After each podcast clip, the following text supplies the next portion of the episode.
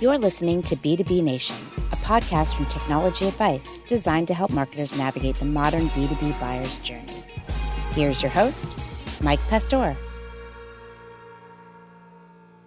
One of the most interesting things about working in the B2B tech space is watching the advent and evolution of emerging technologies. For many B2B marketers, emerging tech is just a different game from marketing more established tools and applications. There's more education required for the prospects. There's less competitive displacement involved than with more established tools. I'm Mike Pastor from Technology Advice. James Cuthbertson is the Chief Revenue Officer at Relative Insight, a text analysis platform used by marketing and other organizations in the business. Relative Insight has a somewhat unique background. Its original application was using text analysis to help keep children safe online. But as the Relative Insight platform has evolved, so too has the company's demand gen strategy. In this episode of B2B Nation, we're talking to James about this evolution. We'll also discuss his thoughts on developing and communicating pricing strategy and what frustrates both buyers and sellers along the B2B purchase journey. Have a listen. James Cuthbertson, welcome to B2B Nation. Why don't you take a minute and tell us who you are and what you do? Thanks very much. Lovely to be here. So, yeah, um, I'm the CRO, Chief Revenue Officer at Relative Insight. Um, we are a language analytics business, uh, and my day to day is taken up um, pretty evenly split between running our sales organization, um, our account management and customer success team, which is like for our existing businesses, and then working with uh, our marketing teams, enablement, customer experience. So basically, my, my remit is anything that, that touches our customers or our prospects at Relative.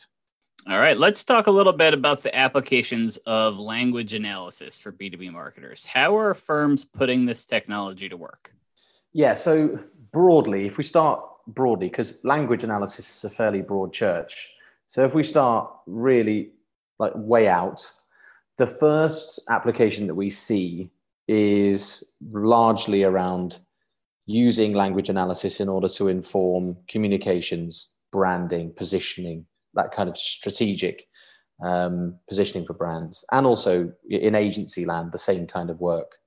We also would roll into that like pitch work for agencies. So we tend to end up being drawn into, you know, for marketers that work agency side, um, we tend to get drawn into helping um, in pitch work, helping them stand out because they're able to bring a little bit of credentials to the space.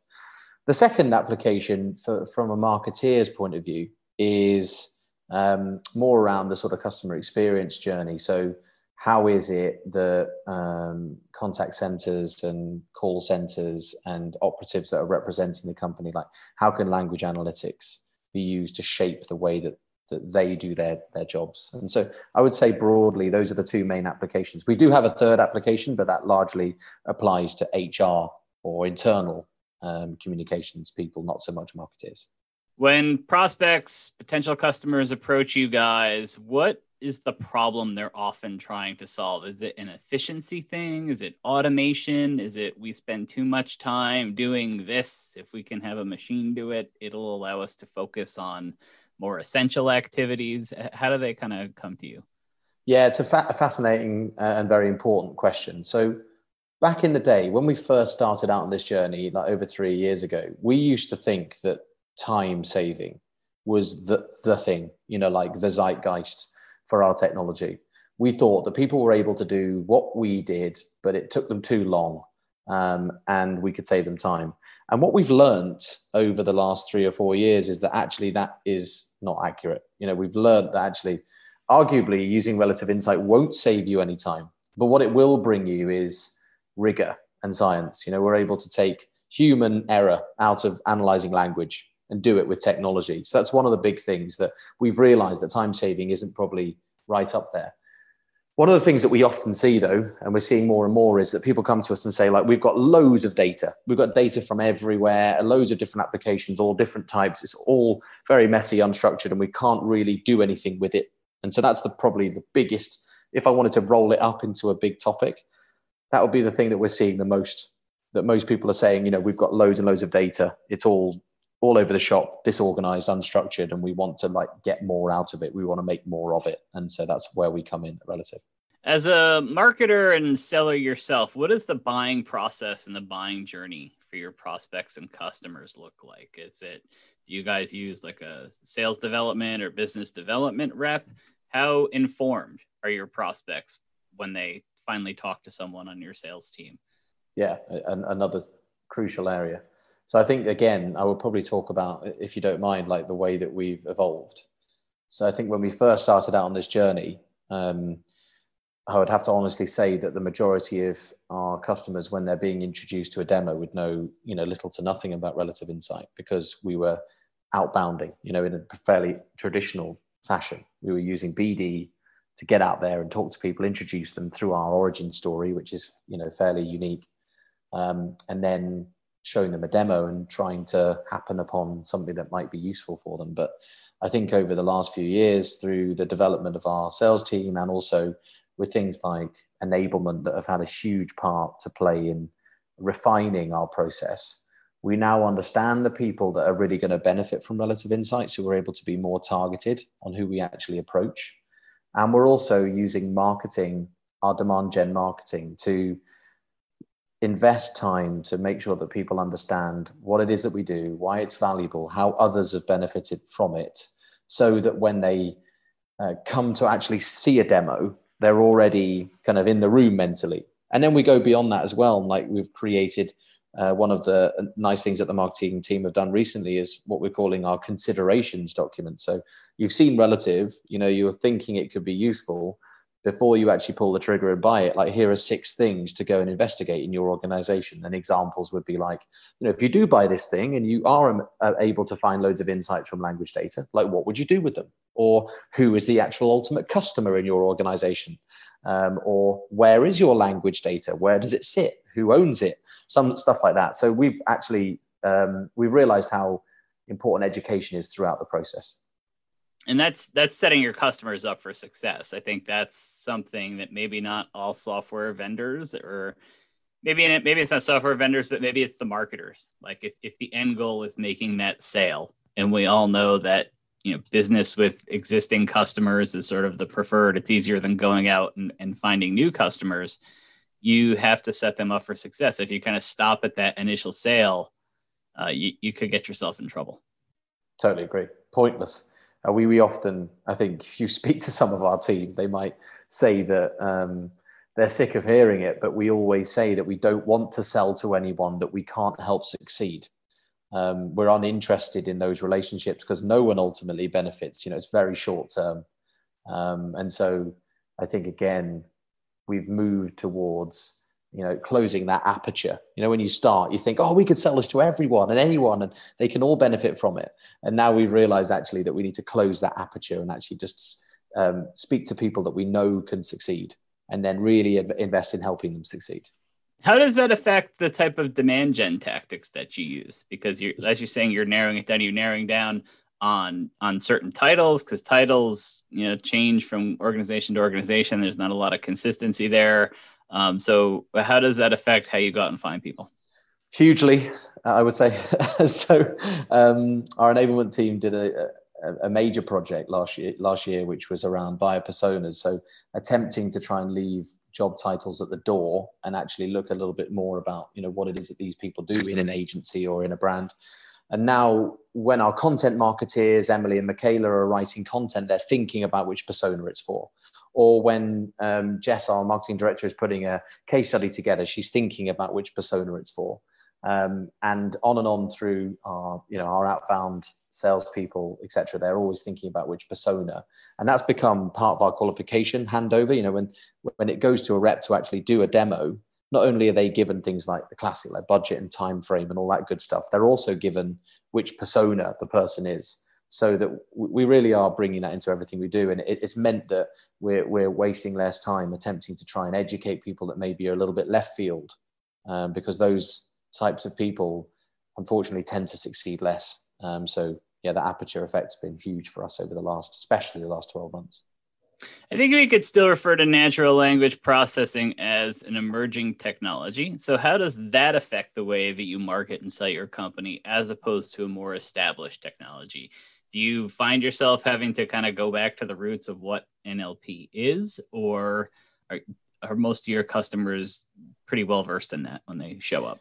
Yeah, so I would say that like the thing the thing with la- language analysis, whichever way it's done, whether it's through natural language processing or any other way, and ours is ulti- ultimately a comparative linguistics model.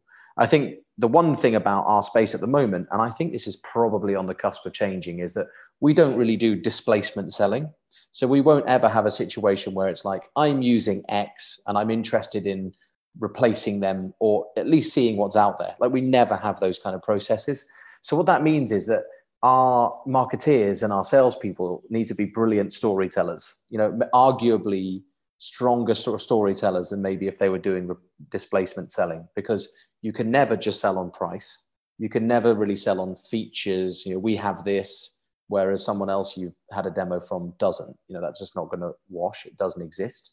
And so it's more about building building the the need from from the base up and saying like what is how does your organization work how could language analytics make it better and then and then a fitting in relative insight into that broader broader requirement um, i'd say that's the biggest thing you know ultimately as in an emerging tech space the competitor sell is just not really a thing and that makes it quite different what about the b2b buying and selling process today frustrates your sellers or your buyers. We hear a lot about how much self education is done, how far down the funnel towards a decision buyers are, potential buyers are when they show up to talk to sales. Um, but what else is there that maybe frustrates people on both sides of the equation? I mean, it, this is a like where to start kind of question. However, I'll try and pick one. Um, I think the one that comes to mind is probably um, people entering into from a buyer's point of view. Let's start with buyers. I think that something that frustrates frustrates the team about potential buyers is people that enter into a buying process that actually have no buying power um, because they're interested, which is totally fair enough, by the way. Um, and I love people that are interested in what we do. But I think one of the things that our sales team probably struggle the most with is because what we do is interesting. You know, we come from a heritage of protecting children online. Um, it's a really eye-catching story. People want to hear a bit more, and so some of our, especially uh, newer salespeople that are newer to this, spend a great deal of time speaking with people that are interested but never, never ever intended to buy. And so I think that's one of the things that that we get caught up in. I think if we were, had, had a, a, more boring origin story, or if what we did was a bit more boring, we would have less of that. You know, um, so uh, yeah, maybe we're a little bit guilty of that. Um, and then on the other side, I think from a seller's point of view, I think something that I see frustrate. Sorry, it's from a buyer's point of view, something that I see frustrate potential buyers is clarity around what it actually is that they're getting and what it is that they need. You know, coming from a, a social media listening heritage myself, I think that um, a lot of buyers will get excited about the prospect of doing language analysis, or they'll get excited about the prospect of doing social listening. They get to the, the pricing conversation, and then people are quoting them mentions and words and how many like um, analysis units you're going through. And I think that what a lot of technology businesses don't do well is that they don't price their technology in a set in a sensitive fashion. They don't make it about how the buyer's world works. So if you say to someone, oh, "Okay, you know, let's take you know, I don't know your uh, Adidas for example," and they want to buy your technology, and you say, "Well, you are probably going to need three million words a month," like that means nothing to Adidas. They haven't got a clue what that means. So what we tried to do is say, right, we we we price on projects. So you might want to do one project a month, which is like one business question. And, and, and that's helped us a great deal, I think, because it, people get it. They don't understand words, they don't understand mentions. And so that's one thing I've seen frustrate people down the years for sure. And that's part of maybe part of the emerging technology issue is like you said, you're not displacing people. So this isn't a world that they have played in in the past and how it's priced, it's price difference from a lot of the Martech applications that people may be, you know, kicking the tires on. So language all of its own, right? And it is. Gotta, it's a new it's a new currency, yeah. Uh, so sticking with the emerging technology theme, if we were having this conversation one year from now, what might we be talking about in terms of NLP technology or even the B2B buying process?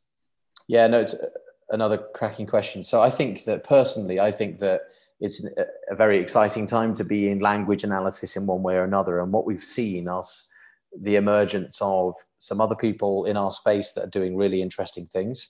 And contrary to popular belief, we think that that's a really exciting thing because what it means is that people are taking language analytics seriously and it's becoming a thing you know, for want of a better phrase. And so some of the other providers in the space are actually going to start to help us and we're going to help one another because we're going to start to educate the, the marketing world around language analysis as a community of vendors. And uh, we think that, you know, the tide raises all boats. We think that's a great thing. So it's going to be easier to have those conversations we just talked about, quite, right? Because quite, exactly. it won't be so new to everybody. Yeah, because it will be anchored in something else. And so we can share the lifting of educating marketeers around language analysis. So I think that if we were to be chatting in a year, I think we might be saying it's less about going west and putting your flag in the sand and more about really truly deciding what it is that you're brilliant at as a, as a vendor. Um, and, and that's the way that you can stand out and play nicely in that ecosystem um, as opposed to it just being price wars, which no one wants.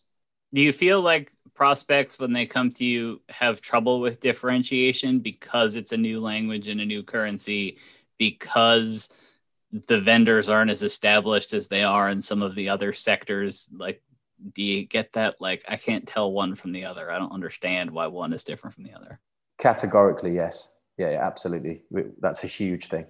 And I think that one of the things we have to under, help people understand right at the beginning is one, you know, we don't want to replace anything else you've got because we, you know, we can help you get more out of the language that you're getting from some of your other Martech tools. Uh, and two, you know, we're not a social listening vendor. I think those are the two things that we we have to face off the most most commonly. What is your favorite tool? What is the one thing that you cannot work without? If we took it away from you, your productivity would screech to a halt. Yeah, uh, honestly, this is probably the hardest question to answer. But I think that it's going to be a really boring answer. But I'm probably going to say my email inbox, and bear with me because that's like really boring. But I'll explain. I'll give you a bit more context. So I, tr- I operate uh, an inbox zero rule, and I really am militant with it. Um, I never ever go beyond five emails in a working day. And at the end of the day, I get back down to zero. And I have folders and I email myself in the middle of the night when I'm having crazy, crazy ideas about work. And so it serves loads of purposes for me. And I think without it, I'd, I'd lose a lot of my powers. I have, I'm very guilty of the emailing myself. I am very guilty of the emailing myself if I find something and I'm on a device that's not connected to my work account. Like I come in in the morning and I see an email from me with the subject matter link, and it's just like the URL. yeah, that's exactly it. What yeah. was I thinking about at it was it was worse when my kids were babies and I was up at weird hours and I was like, "What? What? Why did I send this?" yeah. All right, James Cuthbertson, CRO of Relative Insight. Thanks for appearing on B2B Nation. Thanks for having me. Thanks again to James Cuthbertson, CRO of Relative Insight, for joining us on this episode of B2B Nation. Thanks also to technology advice colleagues Amy Dunn, Sarah Wingate, and Emily Whalen. If you found this episode interesting, share it with a friend or colleague and subscribe to B2B Nation on Apple, Google, SoundCloud, or Spotify. Mnemonics in the Guild is responsible for our theme song. Here it is to see you out. Thanks for listening.